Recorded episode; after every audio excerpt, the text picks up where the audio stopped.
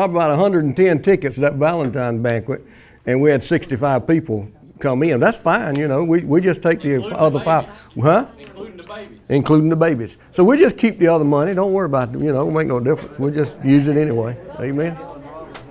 But we've got a lot of, but we got a lot of food left over. But anyway.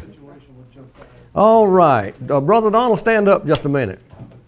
Everybody know who this is? Brother Donald Beach. He helps us with the class here. He does a lot of stuff around here, and he's got a little box over here with books in it. Uh, the books and things that you house your uh, lessons in. And he also has a sheet of paper over there somewhere that he takes orders for tapes. People that missed the class or needs a copy of the tape or something, they have to see him. But I need you to work with him if you will. Uh, he comes in at 9:30. He'll be at 9:30 each morning of the class. So between 9:30 and five minutes till 10, right?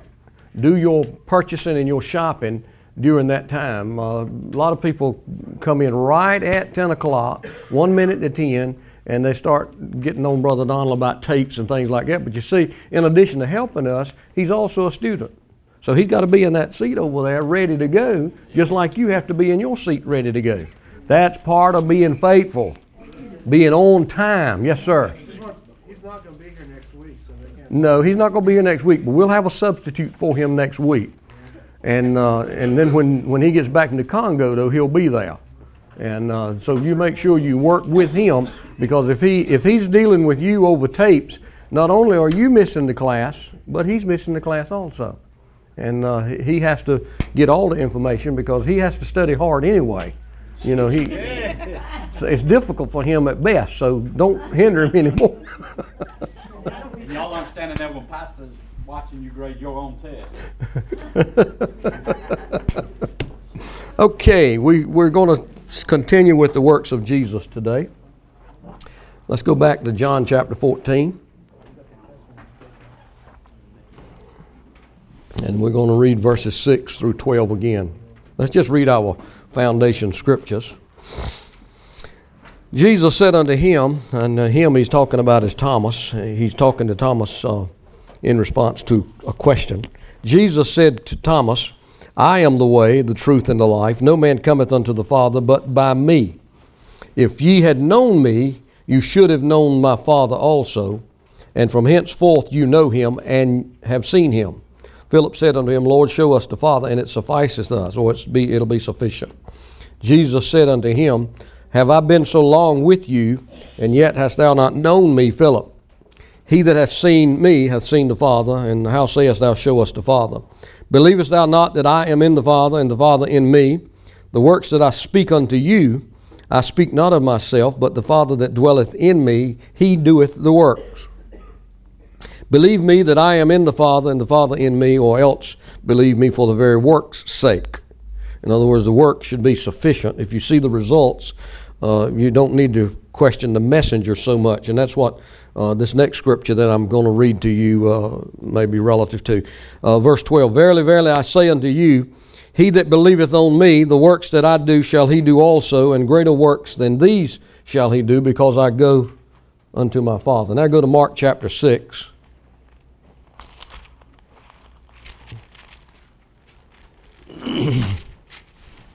And we'll start at verse 1. And Jesus went out from thence and came, and I know it says he, but we're going we're to put Jesus in there so you know who we're talking about. Jesus went out from thence, and he came into his own country, and his disciples followed him. And when the Sabbath day was come, he began to teach in the synagogues, and many hearing him were astonished, saying, From whence hath this man these things? And what wisdom is this which is given unto him? Uh, that even such mighty works are wrought by his hands. Is not this the carpenter's son? Is not this the carpenter's son of Mary? And talks about his brothers and his sisters being with him. Verse 5 But Jesus said unto them, A prophet is not without honor, but in his own country, and among his own kin, and in his own house. And he could there do no mighty works, save he laid his hands on a few sick folk and healed them. And he marveled because of their unbelief. And he went about the villages teaching and preaching and healing the sick and doing all manner of miracles and, and wonders. Now I added that to that, but you can get that from other scriptures because that's exactly you know what what he did. Uh, when Jesus was here on the earth uh, during his three year uh, ministry on the earth, he was very busy.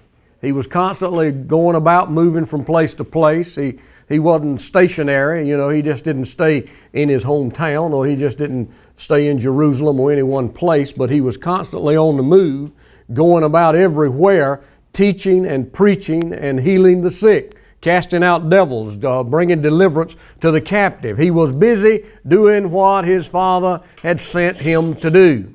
Now, my question is this uh, relative to the church, because the church should be busy also. The church should be doing the same thing today. If you look at uh, Mark chapter 28 and verse number 18, Jesus said, Go ye, didn't he? He said, Go and teach all nations. Go look at that if you want to. Mark, uh, Matthew 28 18. He says, Teach all nations. Now, I, I would uh, conclude that that meant, would mean the whole world, wouldn't it? If he says all nations, because he just didn't send the church to one particular group of people. He didn't say stay in Raleigh, North Carolina, or he didn't say stay in America, but he said go to all nations and teach them. Teach them, teach all nations. And then in Mark chapter 16, he said, Go ye into all the world and preach the gospel. So the church ought to be going. The church is not stationary. The church shouldn't just be in one place. See, when Jesus said, Upon this rock I build my church, and the gates of hell shall not prevail against it, he didn't say, Church, take squatters' rights and find you a location and, and build you a fortress and stay in that fortress, and the gates of hell or the devil and all of his demons will not be able to break in and invade. He's telling the church to break out of the four walls. He's telling the church to go to the world. He's telling the church to charge the enemy. And as you do, the enemy will not be able to withstand you, will not be able to stop you. Go back and look at the story of David and Goliath. When David saw Goliath on the, on the other side of the valley uh, spewing out the threatenings, he didn't just stand over here and say, Goliath, if you come over here where we are, I will take your head off, did he? He didn't say that. But David actually picked up his stones, a little uh, sling and five stones, and I wondered why he had five stones one time, but I figured that out later because Goliath had four brothers, and, and later on they were killed also. But David was prepared at that moment to take on Goliath and his whole family. You see, he didn't just pick up one stone and say, Well, I don't need but one. You know, Pastor asked me sometime when we get ready to go hunting, he said, He asked me one day, You got any ammunition? I said, Yeah, I don't need but one, bullet. I don't need but one. You know, and I'm just kidding with him, you know. but, but I have more than one. I carry a, a, a bunch. I carry enough to start a war sometime. But, but, he, but I just kid him. But David didn't just pick up one, he picked up enough to take care of Goliath and the whole family, didn't he? But what did he do? He didn't just stand there and say, hey, the gates of hell cannot invade. He's, he just went running after the giant. And that's what we need to do too. We don't need to just stay in these four walls where we are and, and, and, and just uh, combat or fight against or, or do whatever uh, against the enemy that comes to us, but we need to be out there where the people are preaching deliverance to the captive. That's what Jesus did, and that's what we are to do also. Now, the works that, that Jesus did, uh, the, through the works, He was showing us the Father. Now, I have another question. The works that you are doing, the things that you are doing, can the world see that God is in it? Or does the world believe that it's just your thing? Does the world see you doing your thing? Or do they see you doing God's thing? Are you out there doing what God has called you to do? Or are you busy about building your own empire or your own uh, uh, kingdom, so to speak? We ought to be busy doing what God has called us to do. Be a vessel fit for the Master's use. Now, through Jesus, when we see Jesus, we see the Father. We know the Father. Jesus said, it, it felt, said, uh, said, Thomas, if you have known me, you should have known the Father. If you've known me, take a look at me, Philip. If you see what I have done, if you know my personality, if you know what motivates me, then you know the personality, you know what motivates the Father. If you see love motivating me, you know that it's love that motivated the Father. You should have known. What's wrong with you, Philip? Can't you see? Open your eyes and take a good look. Because you're seeing the Father when you see me. You know the Father when you know me. Open your ears and listen. Because when you hear me, you're hearing the Father. I do nothing, I say nothing unless I see my Father do it, unless I hear my Father say it. So Jesus wasn't here doing his thing. Whose thing was he doing? He was doing the Father's. Amen. And that's what we ought to be about. In 2 Timothy uh, chapter 2 and verse number 21, it says this If a man, and that would include a woman also, if mankind, if a person, let's say it that way, if a human being would cleanse themselves, would prepare themselves, he says they would be a fit vessel ready for the master's use. So we can be used of God also to do these same works that Jesus was doing if we will just prepare ourselves. And how do you prepare yourself? By knowing Jesus, by seeing Jesus, by hearing Jesus. Find out what Jesus did because when He came, He came to show us the works of the Father. He came that we might see the Father. And we know, we see, and we hear. The Father is working the works through Jesus. Now, Jesus is here but it's the Father that's working through him. We hear all, the, all about that right here where Jesus is talking to us. Now, what are some of the things that he did? Let's just, we're just rehearsing a little bit right now. What are some of the things that, that Jesus did? Uh, he, uh, uh, it says the, the blind see, the lame walk, the lepers are cleansed, the deaf hear, the dead are raised, the gospel is preached to the poor. Now, I think the one that we focus on more than anything else here is preaching the gospel. We don't mind going and telling somebody, you know, you're going to hell, you sorry thing, you better get saved. Is that the gospel? No. The gospel is good news. The gospel is good news. And the good news to a, a lame man is you can walk.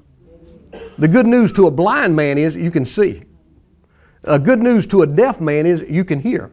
You see, the good news is it will fix that person's problem if we will be preaching the good news. He said, preach the gospel to the poor, but and that's what we seem to be focused on is just preaching the gospel, salvation. Get saved, get right, repent. You know, I grew up with that. Pastor did too. Many of you did. That's all we heard all of our lives. We'd go to church one Sunday, we'd get saved. We'd have to get saved again the next Sunday, you know, because we had surely done something that week uh, you know, because we just could not escape a week without, without sinning, without doing something. But so we just got saved constantly, and, then, and I got tired of that. I don't know about you. But anyway, uh, Jesus was anointed to preach the gospel. Let's go look at uh, uh Luke chapter 4. Let's see what it says there. This is a familiar scripture. We've read it a lot. But let's go look at it and see what it says. The Spirit of the Lord is upon me. Jesus is speaking. The Spirit of the Lord is upon me because He hath anointed me. Now, what did He anoint him? Here's the purpose that He anointed him for. Here's why God anointed Jesus. Five things that He did preach the gospel to the poor, sent me to heal the brokenhearted, sent me to preach deliverance to the captive, to provide or recover the sight Uh, to the blind, to set at liberty them that are bruised, and to preach the acceptable year of the Lord. So God had anointed Jesus, sent him to the world to meet the needs of the world. And, and, and that's what we need to be doing today also. Jesus said we, you and I, could do those same works. So the works must continue then, shouldn't they? The works didn't stop when Jesus left, the works still continue. So let's look at the continuation of those works for just a moment. We have examples to follow the example of the Lord Jesus Christ. Uh, Acts chapter 2 and verse number 22. We read this last week, but it'll do us good to look at it again. Acts chapter 2 and verse number 22. Ye men of Israel. Now we know the church is the Israel of God today. So he could say, we could just as well say, now, church, hear these words Jesus of Nazareth, the man proved of God among you by miracles and wonders and signs which God did by him in the midst of you, as ye also know. Now, Acts chapter 10, verse 38. Acts chapter 10 and verse 38. How God anointed Jesus of Nazareth with the Holy Ghost and with power, who went about doing good and healing all that were oppressed of the devil, for God was with him. Well, let me ask is God with you? Amen? Is God with you? Yes. Amen. Well, then you should be doing the same thing. You should be going about everywhere in Holy Ghost and with power, doing good and healing all that are oppressed of the devil. Because Jesus said, The same thing that I did, you shall do also. Wouldn't it have been better? uh, Don't you think it would have been better if he had said, The things that I do, you shall do? If he said, The things I do, you must do. You must do. If you're going to be a follower of Jesus, you must be doing what Jesus did. If you follow somebody, if you follow someone's teaching, if you follow someone's manner of life, you're, you're doing what that person did. So if you follow Jesus, you must be, Jesus said, you shall do the works that I do also. So we have the example of Jesus. Look at uh, Luke chapter 7. I wrote that down for some reason in my notes, but let's see what that says. Luke chapter 7 and uh,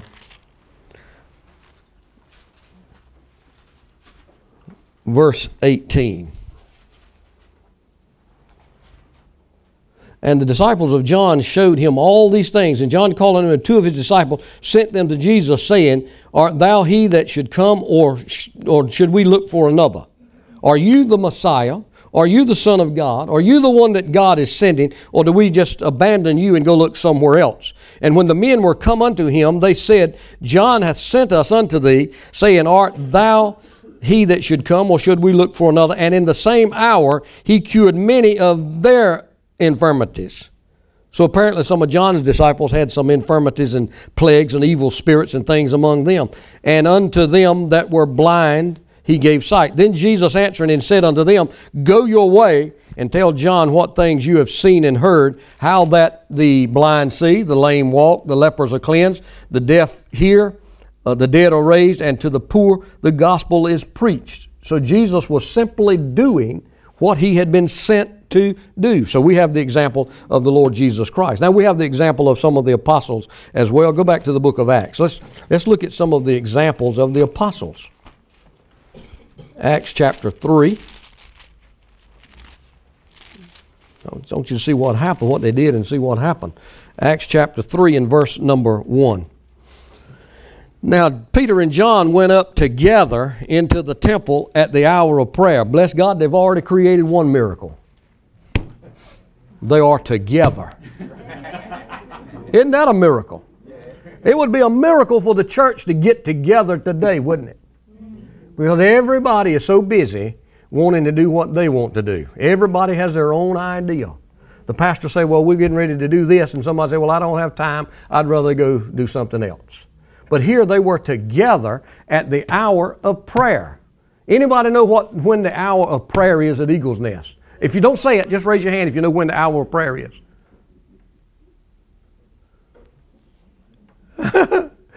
I saw some, some hands went. and finally got it up. The hour of prayer is 7 o'clock Monday night. Amen? And, and here they were together and they went up at the hour of prayer. Well, we ought to be together at the hour of prayer. We ought to be here praying together. Now, that was a miracle within itself. And a certain man, a lame man, from his mother's womb was carried, whom they laid daily at the gate of the temple, which is called Beautiful, to ask alms of them that entered into the temple. Now he was just like a lot of other other people, just satisfied to live his life out in the state he was in if he could just get enough money or whatever to meet his daily needs. You know, if he could just have food and clothing and a place to stay, he, w- he was okay. He didn't care about the miracle. He just went there every day just to ask an alms. He didn't go there looking healing. He went there looking for money. And he saw Peter and John about to go into the temple, and he asked an alms of them.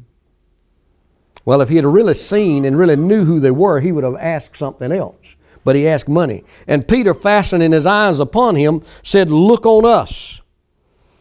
And the lame man gave heed unto them, expecting to receive something or receive some money from them.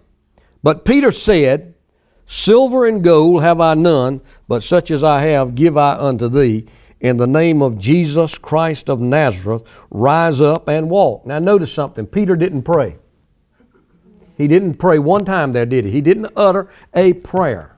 Now, most of the time, when the church encounters something, immediately they have to call a prayer assembly.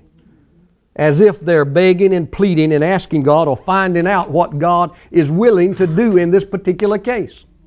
But we already know what God is willing to do. The Bible has already given us the answer. The Bible has already told us what God has already done, but the church, failing to recognize that, either out of, out of ignorance or, or just out of, uh, uh, you know, not wanting to believe God or something, begins to pray and ask God to intervene in a situation. But Peter didn't pray. He just simply spoke directly to the problem. Now, in, in Mark 11 24 or 11 23, our favorite, famous scripture, whosoever shall pray to this mountain. It, is that what it said? It said, whosoever shall say. So we don't need to pray about some things. The Bible has already given us the answer. We know what God is willing to do. So we just simply speak the word to that problem and we expect it to be removed, we expect it to correct itself. Now, notice what else Peter did. After he spoke to this lame man and told him to rise up and walk, it says, And he took him by the right hand and lifted him up.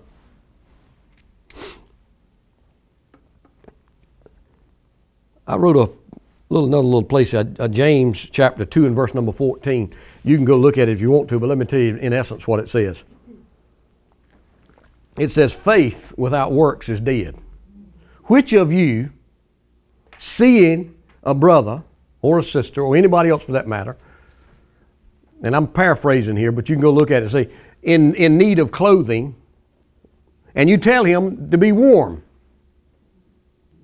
but you don't give him anything to be warm with. You see a brother or sister hungry and you tell them to be fed, but you don't give them anything to be fed with. What profit is there in that sort of thing? What profit is it in that? Now, what do you reckon would have happened if Peter had said to this lame man, Rise up and walk, and then he and John just went on into the temple? What do you think might have happened? What could have been the outcome here? The man would have sat right there shaking his little tin cup, wouldn't he? Expecting somebody to put something in it. But instead, Peter grabbed him by the hand and perhaps jerked him up and said, Get up. I like what Brother Hagin always said. He said, Do something you couldn't do. Do something you couldn't do before. If you couldn't bend over and touch the floor, go ahead and bend over and touch the floor. If you couldn't run around the building, go ahead and run around the building. Do what you couldn't do. And that's what Peter was encouraging this lame man to do. In fact, made him do it. Got him by the hand and jerked him up and said, Get up. And the lame man, when, he, when Peter pulled him up, he said, Immediately, excuse me, immediately his feet and ankle bones received strength, and he leaping up, stood and walked, and entered into the temple, walking and leaping and praising God, and all the uh, people saw him uh, walking and praising God, and they knew that it was him that set it on by the gate of beautiful, and they were filled with wonder and amazement at what had happened unto the man. And then, of course, we could read on and you'd find out what a, how a great revival broke out as a result of that as you read the rest of that, that particular chapter. But that's our first example. Then turn over to uh, Acts chapter 5.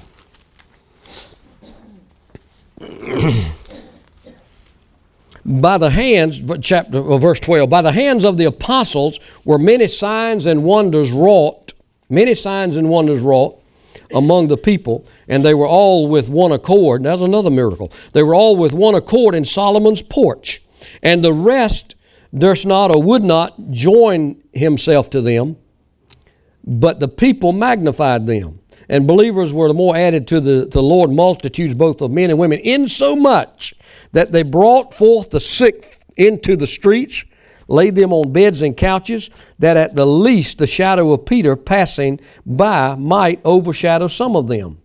And there came also a multitude out of the city round about unto Jerusalem, bringing sick folk, and them which were vexed with unclean spirits, and they were healed. How many? Every one. Every one. Because they had seen miracles, signs, and wonders, their faith was stimulated or elevated to the point that they believed the message, even to the point that if Peter just got close enough so that the sun cast his shadow on them, they were healed. Peter didn't even have to say anything to them, didn't have to touch them, just his shadow passing by, it said they were healed. And then they brought additional people, and every one of them were healed. So that's a good example. Acts chapter 8. Here's another example. Now, this is, uh, this is uh, Philip, an evangelist. He, uh, verse number 5. He went down to the city of Samaria and preached Christ unto them. So he's preaching Christ. Now here's what happens when you preach Christ. And the people with one accord gave heed unto those things which Philip spake, hearing and seeing the miracles which he did. For unclean spirits, crying with loud with a loud voice, came out of many that were possessed with them, and many taken with palsy that were lame were healed. But the first thing that was done was anybody know? Hmm? He was preaching Christ. He preached Christ. So we have examples there. Now, Jesus said in uh, John chapter 14, verse number 12, that we are to follow those examples. John chapter 14, verse number 12, he said, Verily, verily, I say unto you, he that believeth on me, the works that I do, he shall he do also, and greater works than these shall he do, because I go to my Father. So Jesus says we are to continue to work. Mark chapter 16. He says, Go into all the world, preach the gospel. These signs shall follow them that believe. What signs? What signs shall follow? What is the first sign that follows those that believe? They'll cast out devils. They have authority over the enemy. They can speak, a believer can speak to the enemy, and the enemy must obey. He has no choice but to obey. So he says, In my name they shall cast out devils. They shall speak with new tongues. Now, now there's, there's two different ways, several different ways you might look at that. They shall speak with new tongues. The Holy Ghost to come on them and they'll speak with other tongues like they did on the day of Pentecost, but they'll speak with new tongues. Now, the message they're preaching is not their own. David, David said in the Old Testament, He's put a new song, He's put new words in my mouth, He's changed my vocabulary, He's changed my speech. No longer do I talk about the things that I desire or the things that I like to do, but now I'm speaking with a new tongue. I'm speaking the message of God, you see. So there's several ways you can look at that if you if you want to. Now I know we we always prophetically say that he's talking about the day of Pentecost deal and, and that we'll speak in other tongues, but just think about it a minute that we will change our message. We will speak a new message, and that message is going to be what is it, Donald? Jesus saves and Jesus heals. so we change our message and we start talking about Jesus. We don't talk about ourselves anymore. We talk about Him. Paul said, I become insignificant and He becomes significant. I decrease and He increases. So we want to get in the background and let Jesus be in the foreground. foreground. Now, what is the purpose of these works? Now, let's, let's just take a look at this for a second. Uh, go to John chapter, 1 John chapter 3 and verse number 8. Jesus was sent to the world. Jesus was sent here to do the works of the Father, and in so doing, he was destroying the works of the devil. 1 John chapter 3 and uh, verse number 8. He that committeth sin is of the devil. He that committeth sin is of the devil. So a Christian, a born again believer, should stop saying, I'm just an old sinner saved by grace. Amen. You shouldn't make that negative confession. Because if you admit that you are a sinner, you are admitting that your father is the devil. I'm just an old sinner saved by grace. That's a bad confession for anybody to make. For he that committed sin is of the devil, for the devil sinneth from the beginning. For this purpose, for this purpose, because the devil sinned, the devil got the dominion away from Adam, Adam gave it to him. For this very purpose, the Son of God was manifest that he might destroy the works of the devil. now, I've heard some people say that he might undo the works of the devil. There's a scripture in the Old Testament that we misquote along those lines sometime. People say the anointing, the anointing will break the yoke. How many of you know that the Bible says that? The anointing will break the yoke. No, you don't. No, the Bible says the anointing will destroy the yoke. The anointing will destroy the yoke. Okay? Now there's a difference. There's a slight bit of a difference here. If Jesus had come to break the work of the enemy, if Jesus had come to break the work of the enemy, the enemy would head down to the repair shop and get him a good repairman and come and fix the work. But when Jesus comes and destroys the work, it's over because the devil is not a creator. Amen. He's not a creator. God is the creator. The devil simply took what God created and perverted it, but Jesus came to destroy what the enemy had done. For this purpose, the Son of God was manifest that he might destroy the works of the devil. For whosoever is born of God does not commit sin. So stop saying, I'm just an old sinner saved by grace. For this, for his seed remaineth in himself or in him, and he cannot sin because he is born of God. Bless God. That just re- that took sin right out of the picture, didn't it? Took sin right out. Now, by destroying the works of the devil, Jesus was giving glory to the Father. I got two or three scriptures on that. Matthew chapter 15. Matthew, Matthew, there he is. Chapter 15 and verse 29. Jesus departed from thence and came nigh unto the Sea of Galilee and went up into the mountain to sit down or to sit down there. And great multitudes came unto him, having with them those that were lame, blind, dumb, maimed, and many others, and cast them down at his feet, and he healed them. He healed them. Insomuch that the multitude wondered when they saw the dumb speak, the maimed to be whole, the lame to walk, the blind to see, and they glorified the God of Israel. So God got the glory. Anytime that you do the same works that you see Jesus doing, you're giving glory to God. God's getting glory out of it. It's not being done so that you can get a pat on the back. It's not being done so that you can be Mr. or Mrs. somebody. It's being done so that God the Father will receive the glory. Now, what are some of the other purposes of the works? Let's just look at some of them. First, the work is done for a sign to display the power of God. Go to 1 Corinthians. Go to 1 Corinthians chapter 2.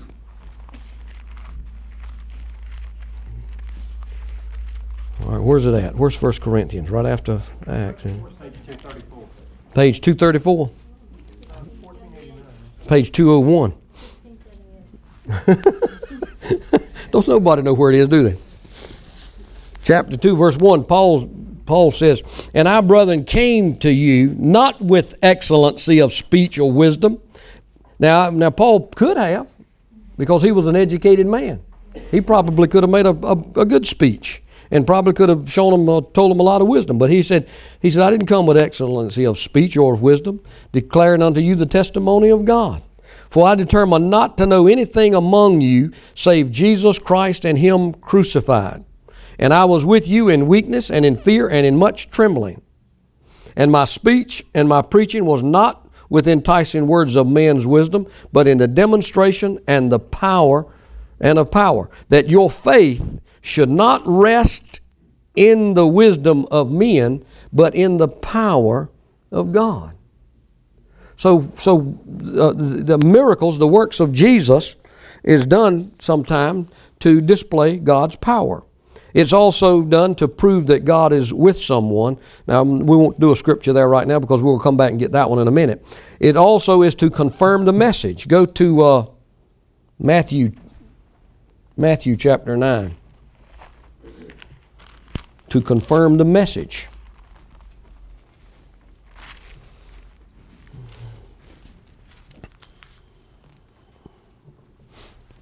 Uh, verse number one. And he entered and he entered into a ship and passed over and came into his own city. And behold, they brought to him a man sick of palsy, lying on a bed. Jesus, seeing their faith, said unto the sick of palsy, Son, be of good cheer, thy sins be forgiven thee. So the message is Jesus saves. See?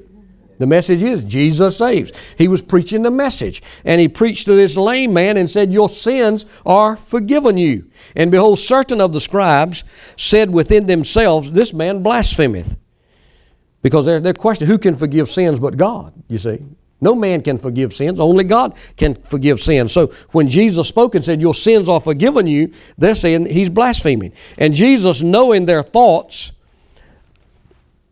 so uh, one of the uh, gifts of the Spirit went into operation, didn't it?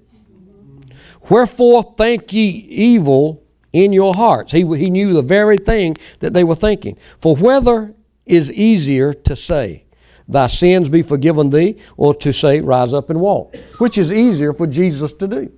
Which would be easiest for Jesus to do? To forgive sins or heal the sick? Either one is one's just as easy as the other. There's no difference to him. He can do either one. He said, Which is easier to say, Thy sins be forgiven thee, or to say, Rise up and walk? But that you may know that the Son of Man hath power on the earth to forgive sins. Then he said to the sick of palsy, Arise up, take up thy bed, and go thy way in thy house. And he rose and departed into his house. So to prove, to prove the gospel message, or to confirm the gospel message that this man's sins were forgiven, Jesus healed him. And said, said, so that you'll know that I can forgive sins, something you cannot see in this man's heart. And you know that's easier for easy, that's the easiest miracle for us to believe because we don't see it, you see. I know we say we walk by faith and not by sight, but but too many people are walking by sight and not by faith. You see, they want to see something in order to believe it. But but we can believe for the forgiveness of sin. Seem like easier than we can believe for someone to a lame person to walk. But Jesus said it's just as easy for me to do one as it is to do the other. If I can preach Jesus saves, I can preach Jesus heals just as easy because it's a package deal. It all comes together. It's all Jesus paid for our healing at the same time that he, that he paid for our salvation. And He wants us to be healed just as much so as He wants us to be saved. So it is to confirm the message. It's also to advertise the gospel, and we'll talk about that in just a minute, time permitting. It's also to bring deliverance. Go to Luke chapter 4.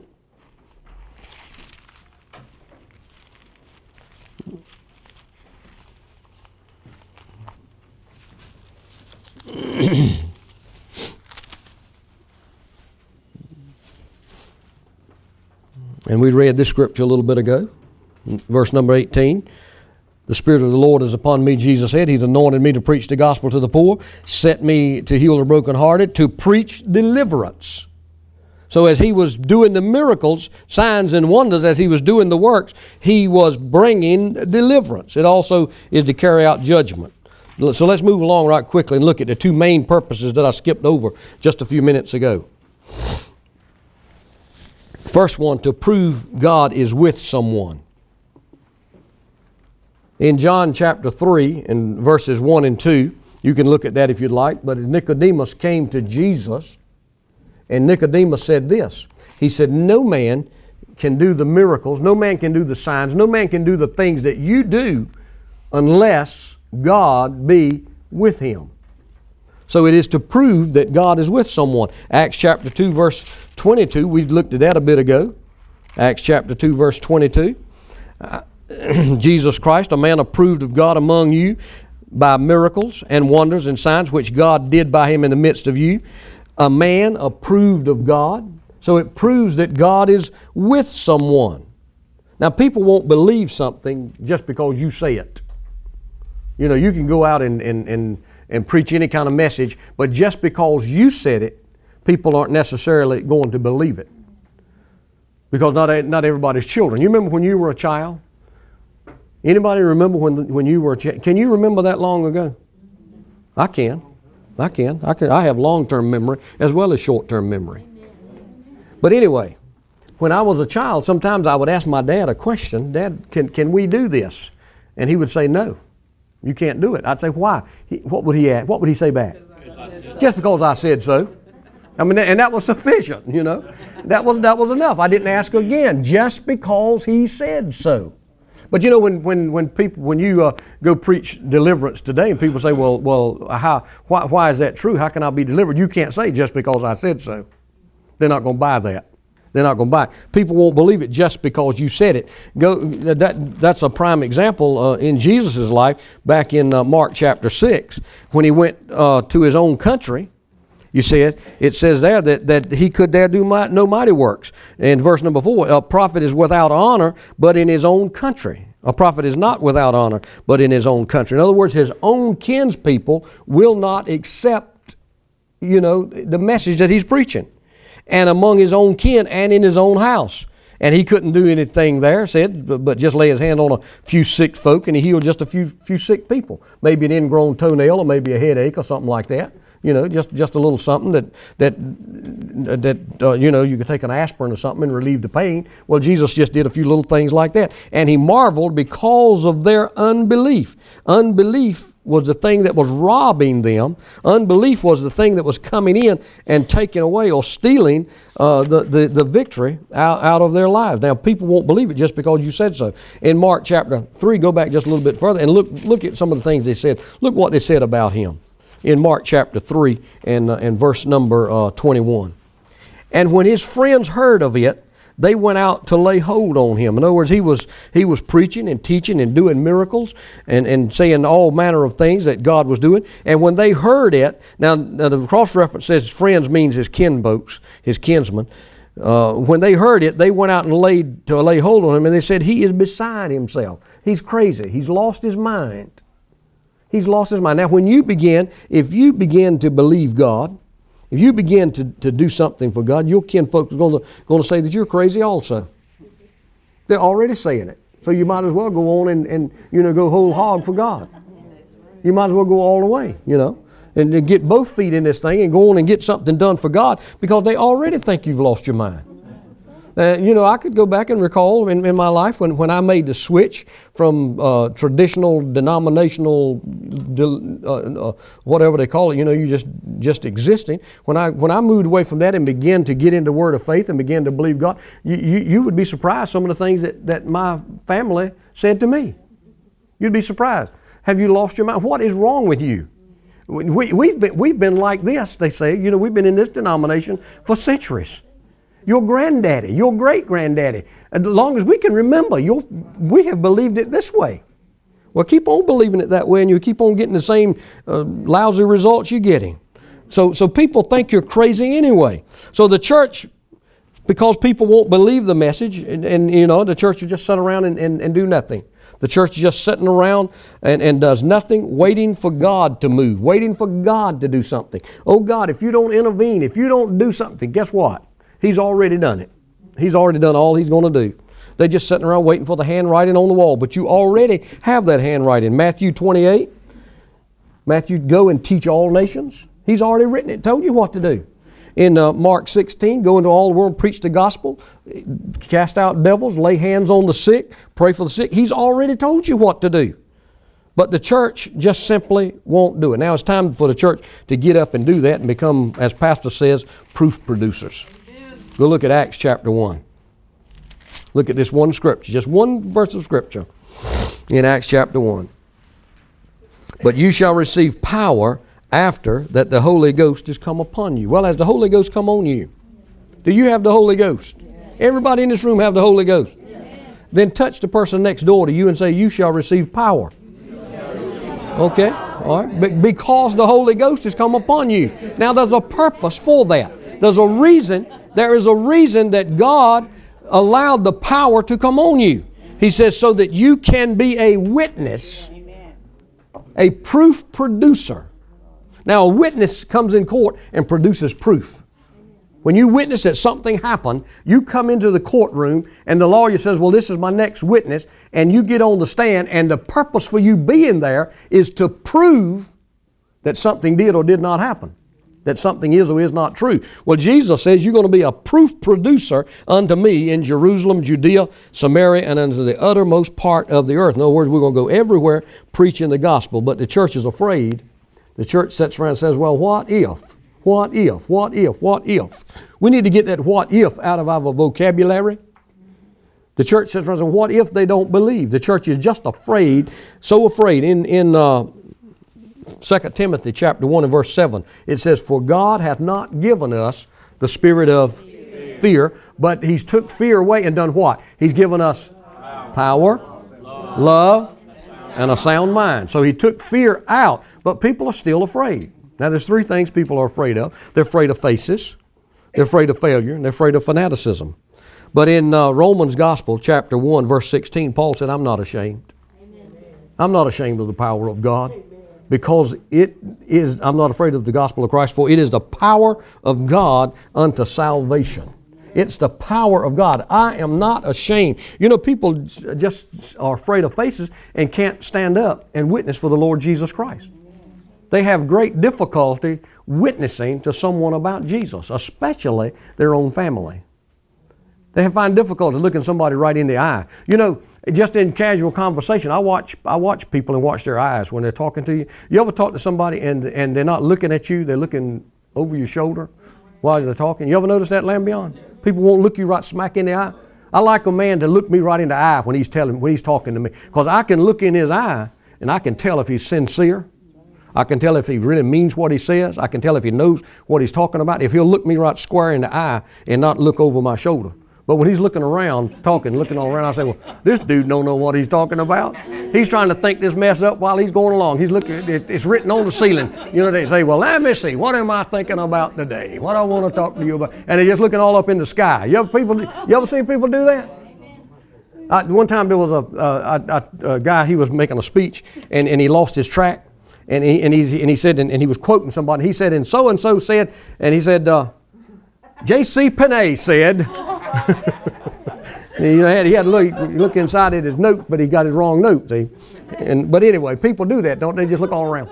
And, and, and, uh, but look, look people right smack in the eye when you're talking to them. Amen. Be sincere with people. Be like the Apostle Paul said, I am not ashamed of the gospel of Jesus Christ because it's the power of God unto salvation. What I'm telling you, I've experienced, you see. Let them know that you are genuine, you are for real. Don't be afraid of the faces of men. Don't be afraid, because look, they're a person just like you.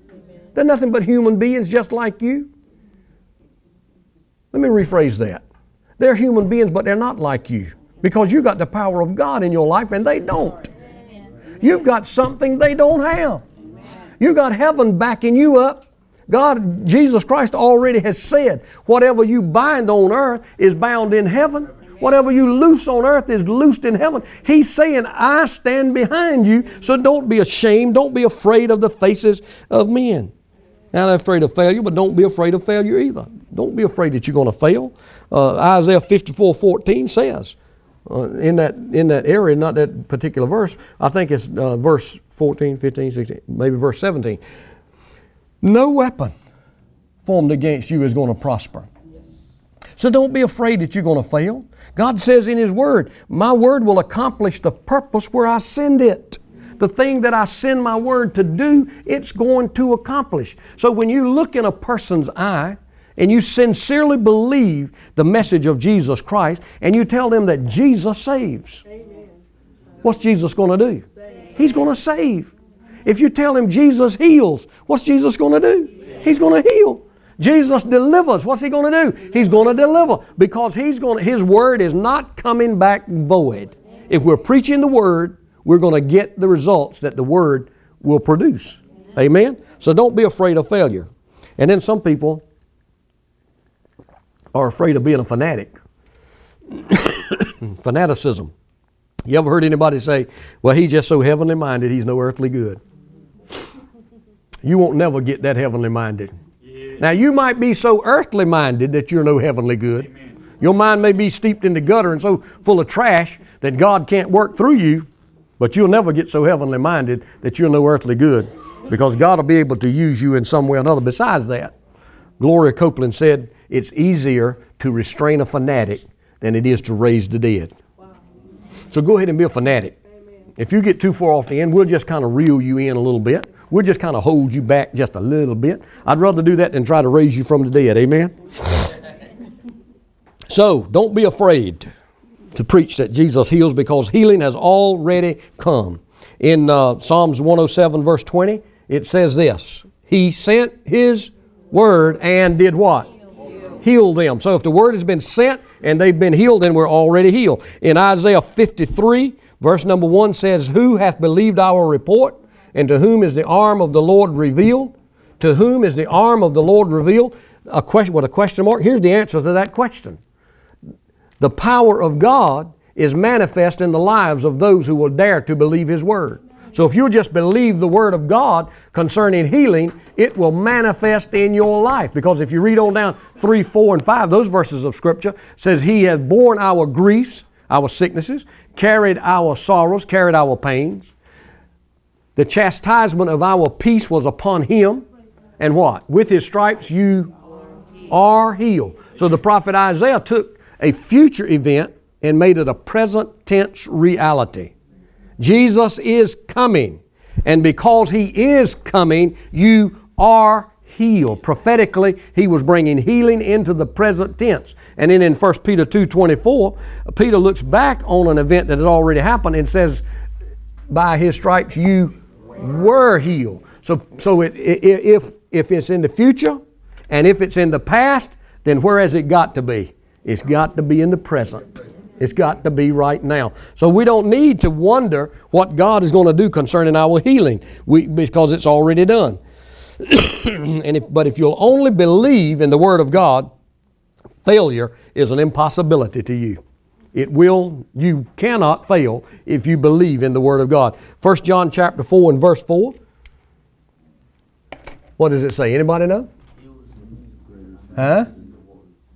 Says you are of God, little children, and you what? Have. That's right. You have overcome them. Now, what it, how, English uh, students, professors, teachers, what tense is have? It can be past, can it? And in this case, it is past. It is past tense. You have already overcome them. So any, anything that you encounter, Jesus has already done it for you. So we don't have to go back and fight that battle all over again because greater is he that lives in you than he that is in, in the world. Then in uh, 1 John chapter 5, uh, and I've got there verses 1 through 5, but you can just look at, I think it's, I think it's verse 4, it might be verse 5. It says, This is the victory that overcometh the world, even our faith. Who is he that overcometh the world? But he that believeth that Jesus is the Son of God. So if you believe that Jesus is the Son of God, you have done what to the world? You've overcome the world. So you're not the defeated, you are the overcomer. You are the victor already. So we, we just need to believe in the miracles, signs, and wonders of Jesus, and we need to be doing those things. So it is time again that the church become proof producers. The works are to advertise the gospel. Secondly, now if you read through those scriptures, I don't have time to go through them with you, but if you read through every one of those uh, five scriptures that I have right there, we will see that as Jesus did miracles, signs, and wonders, multitudes came. He had a crowd, and he healed all of them. And then the next two or three verses says, when the people saw, they came. When the people saw, they came up, and you'll see a pattern uh, uh, present itself in those five scriptures. The fame of Jesus went throughout all the world when the works were performed. Everywhere the message about signs, wonders, and miracles was spread, crowds came to hear the gospel message. It's no different today. You preach the message today, you'll get the same results. Signs, wonders, and miracles will ring the dinner bell, and people will come to see and come to hear the mighty works God is doing through the church today.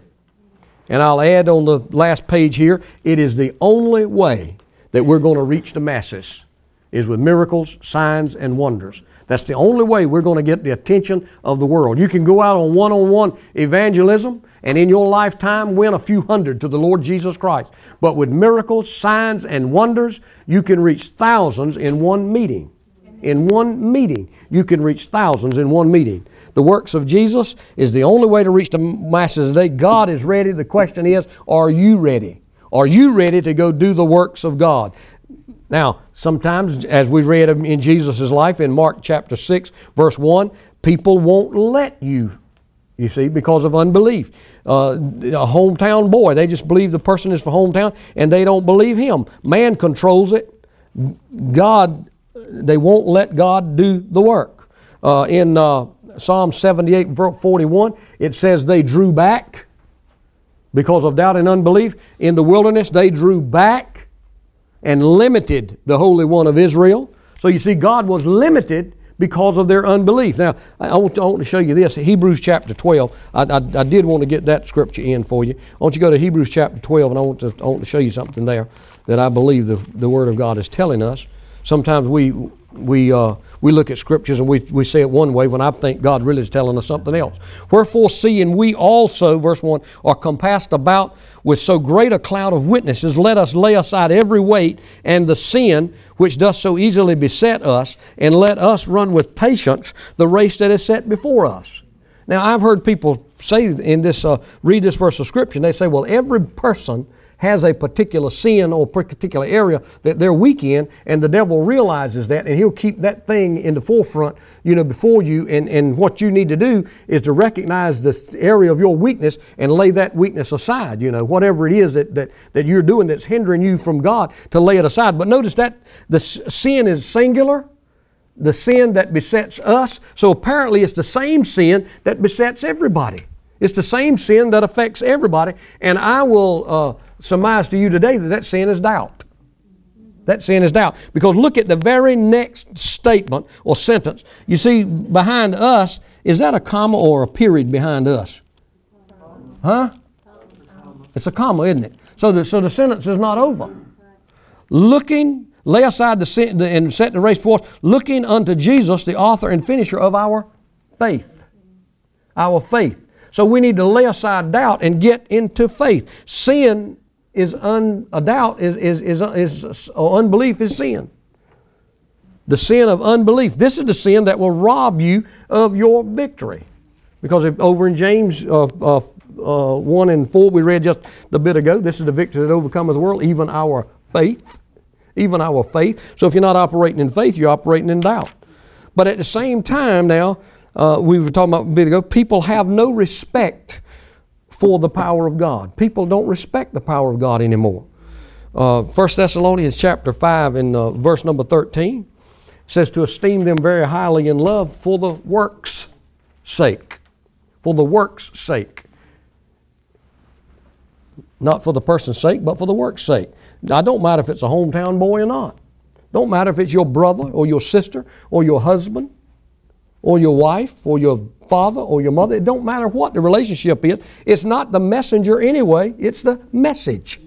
It's the message, the results that we're getting.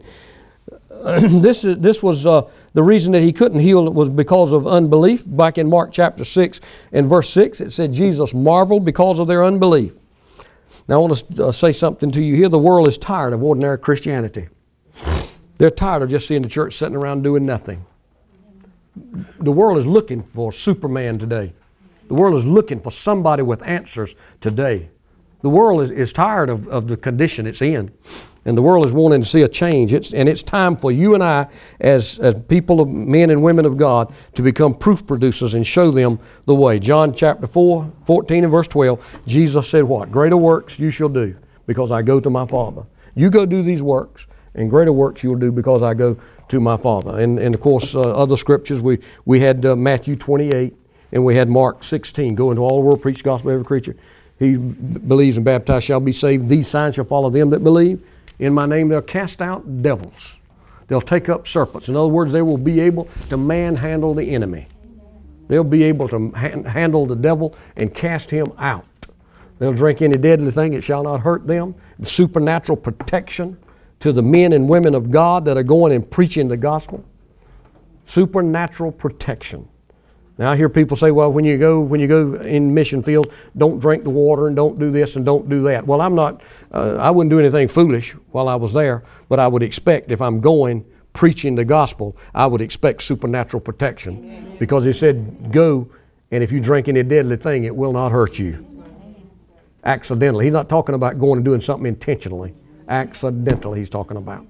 So go produce the miracles. Go do the works of the Lord Jesus Christ. God is ready. God is waiting. It's time for the church to become proof producers. Amen? All right.